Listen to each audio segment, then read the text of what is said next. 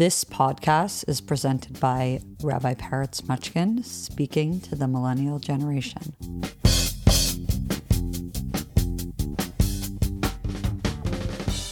Good evening, everyone. We are live back in the Bay Area, back in San Francisco. It's good to be back. And uh, we're going to talk a little bit about finding serenity. We're going to talk tonight about being able to feel comfortable with self. I was thinking about what should be the running topic for the next little while. And I thought maybe let's go to a core element of being Jewish is actually not to be ridden with anxiety. Core element of being Jewish is being able to be tranquil and to be relaxed. And we have a secret that helps us get there. And I thought, what, what a great conversation to have for the next several weeks to be about Shabbat, what it means to be relaxed. I want to discuss specifically finding serenity. Today, it seems like many people are super anxious, and there's a less calm than it should be. And to be honest, that comes from a lack of peace with self.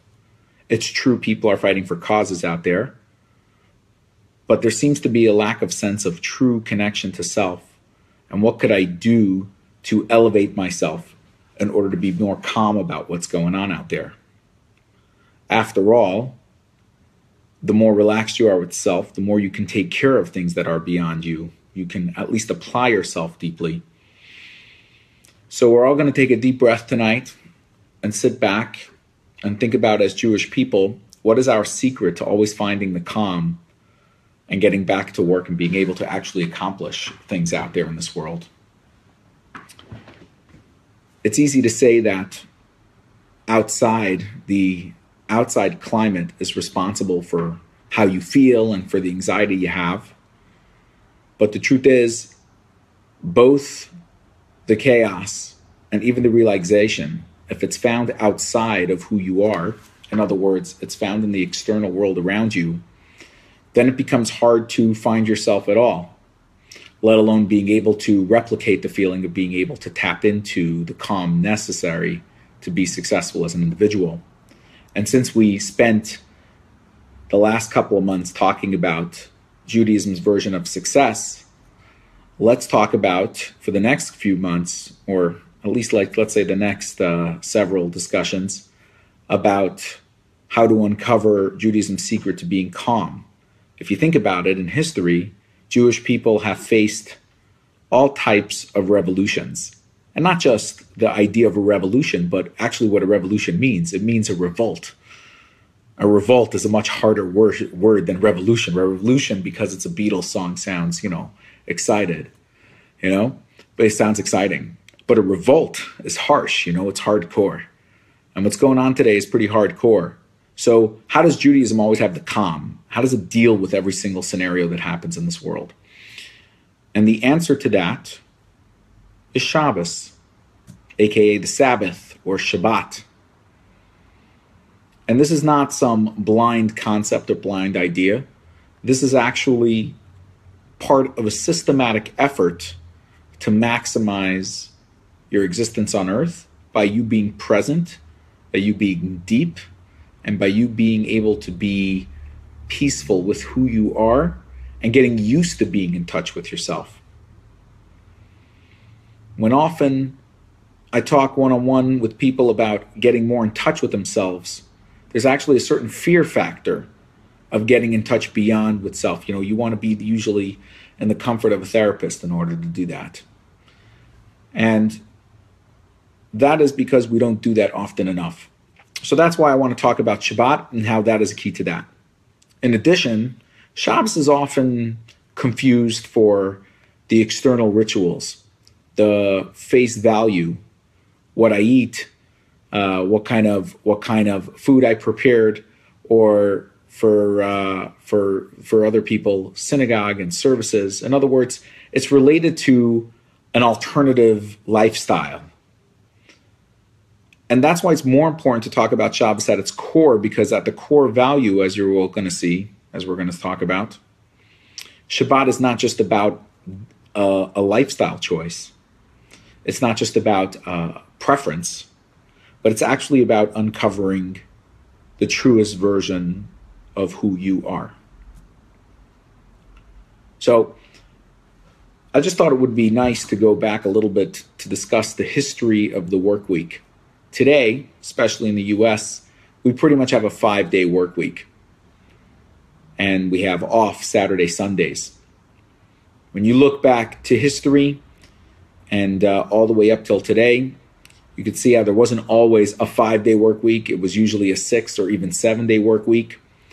And today, even the countries that have six day work weeks or, or five day work weeks, it's not all the same day. Certain countries have off Friday, Saturday. Uh, like in Israel, for example, it's more common to have off Friday and Saturday and Sunday, beginning of the work week. In some places, it's Thursday, Friday, etc. So there's all different types of, of systems in place for when it's good to rest, when it's good to take a day off of work. And each time a culture chooses to take off a day, historically, was a pretty big deal for society. If you think about it, just when somebody takes a day off of work, letting your work let you take a day off is a big deal. So when a society chooses to take a day off, that's surely a big deal. I sometimes ask, when did the seven day week really change the way we see society? Like, why seven versus anything else?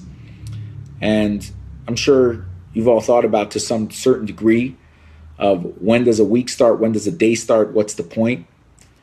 And the French Revolution during the beginning of the 18th century and uh, Napoleon Bonaparte's rise to power, a big part of the French Revolution was living beyond religion or God.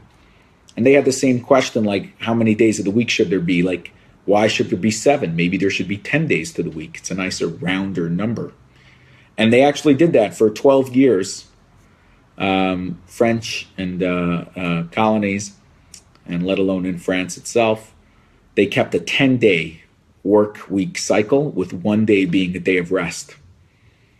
So when we go to the basics of what does it mean to take a day off, realize that part of the human journey has been trying to figure out what it means to take time off part of the human journey is always been when's a good time to apply myself fully versus when is a time I could take off a couple of days and really rejuvenate. And it's a sticky question because many people take vacation, they don't necessarily feel rejuvenated. And many people take their weekends off and uh, aren't looking forward to the week ahead. So when you when I look back at Judaism, I think back, well, when did this really start for us? When did we start tapping into what Shabbat is? And it actually comes from a very simple experience, all the way back to the Jewish people being slaves in Egypt. Doesn't it all seem to all go back to when the Jews were slaves in Egypt? So the story goes Moses, who's growing up in the palace under Pharaoh, so Pharaoh's like his uh, step granddad in this scenario. But at the same time, Moshe is very much aware of who he is, that he was really born from outside the palace walls, and feels a connection to these slaves, to the Jewish people. And he says to Pharaoh, Doesn't it seem illogical to work your slaves without end? Because the culture at the time doesn't seem to be even tied to a seven day work week. The culture seems to be entirely tied to, in the reality of either you're a worker or you're not. And the workers, you work every day. That's the that's your existence. So it seems clearly that the concept of slavery, especially for the Jewish people in Egypt, was you work every single day until you drop, until we can't work you anymore, and which is akin to death. So Moshe says that doesn't seem to make sense. You're always having to work in new slaves because they're literally dying from exhaustion. Why don't you give them a day off? They'll actually get more work done. You won't have to train in as many new slaves and replacements every time somebody dies. Pharaoh accepts the idea, says that's actually a great idea. And of course, it's not because of any compassion, but it sounds like a lucrative opportunity for uh, the, excuse me, for the enterprise to grow. So Pharaoh agrees and lets Moses choose any day to give the people off, and he chooses the seventh day, which we find out, of course, is Shabbat, day seven. That is the first time, as far as we know in the Torah, going back, you know, the Torah recounts around a 5,000 year cycle. That's our life. That from creation and on, Shabbat as a whole, and affecting a country where there's a rationale behind it, is this moment right here where Pharaoh accepts the rationale that it's lucrative to take a, a day off. So when you talk to uh, scholars or historians, it's always easy to tap into the lucrative side to Shabbat. And that's really the simplest entry level to what Shabbos is, is that when you have an automatic day that you unplug, quote, or for that matter, just take a different day. We're not even talking about the rituals yet. We're not even talking about the reality of Shabbos yet. Just simply put, when we take a day off from the work week, there's a lucrative benefit involved. Maimonides, who was analyzing this specific idea of Moses and Pharaoh and getting the day off, said, In today's day and age, he writes, it is, it is common human understanding and little explanation is needed that everyone needs a regular amount of time off work. That's Maimonides' statement. So, for sure, today we're not only have the five day work week, but when you break it down, you realize that that's actually a necessity. Taking time off is part of what we do. But you can rightfully ask, based on that concept, on why does it need to be the seventh day? Why does it need to be Shabbat? Why does it need to be Saturday? Could be any day. It's always worth taking off a day off if it's lucrative. So that's why, even though people like to talk about Jewish rituals, kosher has health benefits, or it's good for the system, or we, uh, you know, have a certain system. But that's not the reason why we do kosher. Shabbat, it's lucrative. We can rest and take off time. It's good to step out. But that's not the reason why we do it. So before we could really talk about Shabbat, we have to really talk about why do we do it in the first place? What the energy of Shabbos is. And once we learn what it actually is, we can then start becoming more in tune with its message and with its capacity to bring true serenity and peace and inner peace to our life.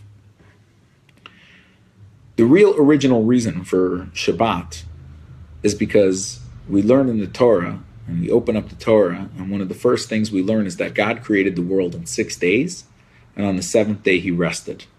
That's the official reason for Shabbos. This indicates that by keeping Shabbos, there is an idea that we are ultimately emulating creation all over again. We work six days, we rest on the seventh day, just like the original divine story and narrative is the creation of the world on the seventh day he rested. Same too with us. We emulate our creator. And there is something beautiful to that. But that highlights Shabbos' relevance to the past or to the narrative of creation, it definitely to God. But that's not so personal because that means that that is a, a happening experience independent of even if it affects what we said our earlier thing of lucrative rest. Doesn't even matter if you're alive or not. It's a cycle of nature. Seven represents the cycle of nature. And since God created the world, six days work, seven day rest. So we celebrate the cycle of creation. But it's not truly inspirational for the person who's actually going through day to day life. So we have to go a little deeper to figure out what Shabbos really is. See, every person on earth is different. Almost everything in this world, I would say all of creation, is unique and different, both at the front end and under the microscope. And since there is no one like you, when we're trying to find self, or we're trying to be at peace with self and find serenity, what we're finding out is that whether or not you can learn methods and tools for being relaxed and being at peace with self, it's never going to be enough because you have to find a unique space that represents you. You have to find a unique idea that you feel connected to as an individual because you are unique. The word Shabbat, etymologically, at its source, is connected to the word tashuv, which means to return. there is an idea of regret or repentance, or if you did something wrong, making amends. But to return, which is a central theme in Jewish life, to return to self, is a philosophical idea that every person is born good.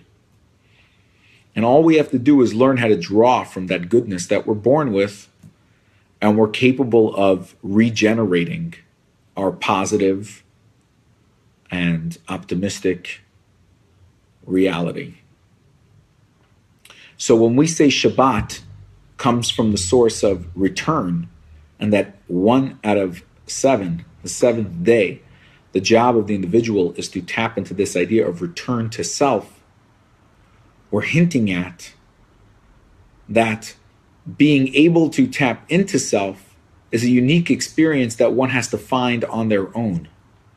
And that in reality, no matter how many tools and methods and habits one takes on, until somebody is able to tap into their own self, they're never going to find serenity or be at peace with themselves. And the message of Shabbat being this idea of return is as powerful as any idea in creation. That rest is not vacation, rest isn't taking time off. Rest is really reset to tap into my truest version of self. So, just as we understand through we understand God or communicate with divine ideas or ideas bigger themselves through the physical reality that we deal with all the time. In other words, 6 days of work is where we apply ourselves to or where we grow from. But it's also 6 days is also a journey going inward each week, when we begin on Sunday, we're really beginning a journey going inward. Going towards Shabbat means going to a journey where I set the table and set the environment for me to have an opportunity to tap into self.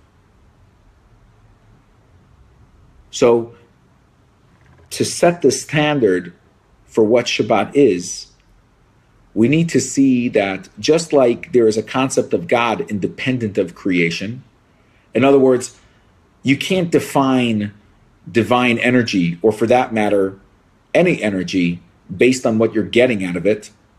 That's a limited definition of what the energy is.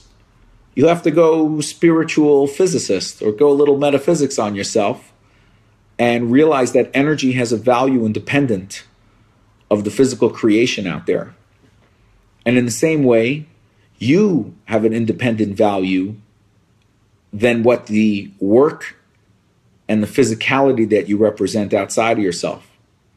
There is a value to who you are and what you're about that needs to be uncovered. And in order to uncover that, you have to become comfortable with yourself. A person can't just uncover their innermost self and be comfortable with it because they're usually comfort, comforted and connected to how they define themselves based on the physical reality constantly.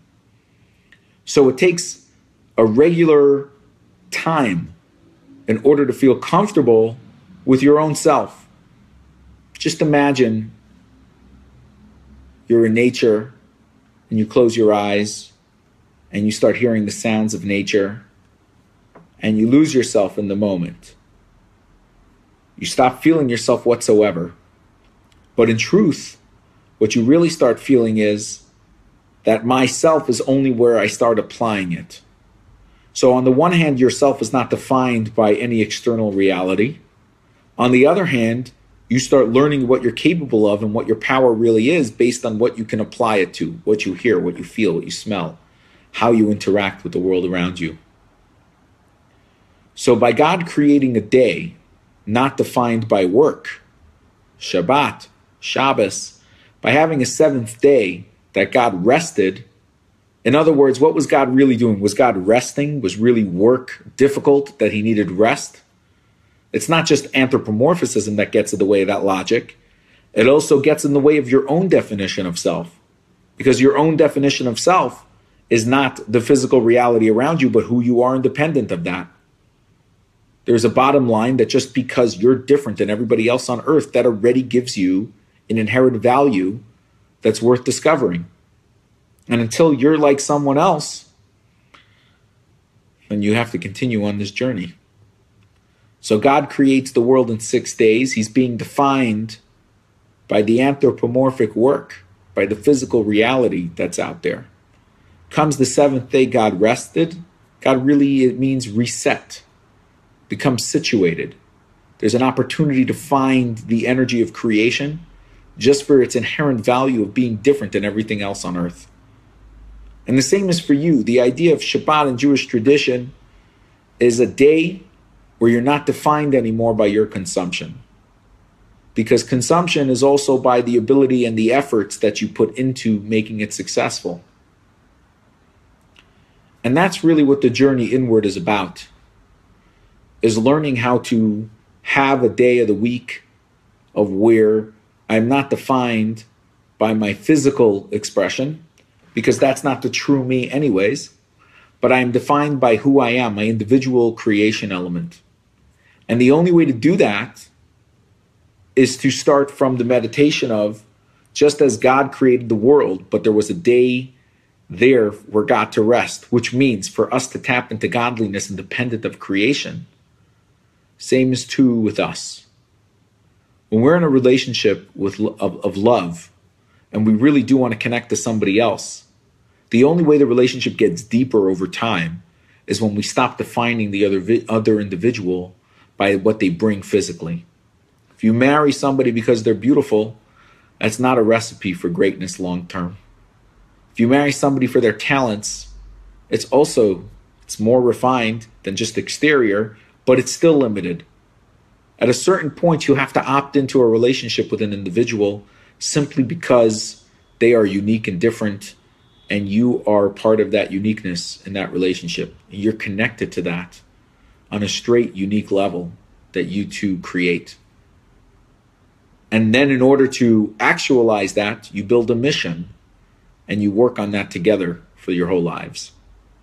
Shabbat is a day to strip your external values and restart from the beginning of your uniqueness, connect to a mission, and then get back to the six days of finding a way to express that mission in the highest possible way.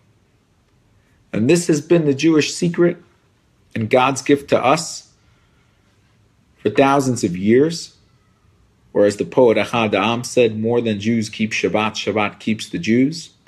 Our secret has been to always reset to our unique individual self and then go out to the world and try to bring our mission to the world.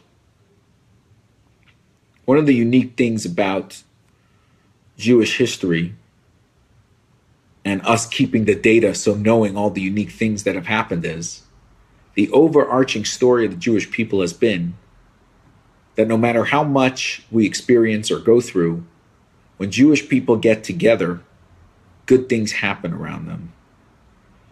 Because we understand and every individual in this world has the ability to understand this that you're born good. You're not born neutral, you're born good. And it's only about being able to tap back in to that goodness that allows you to truly be able to bring that goodness to the world around you.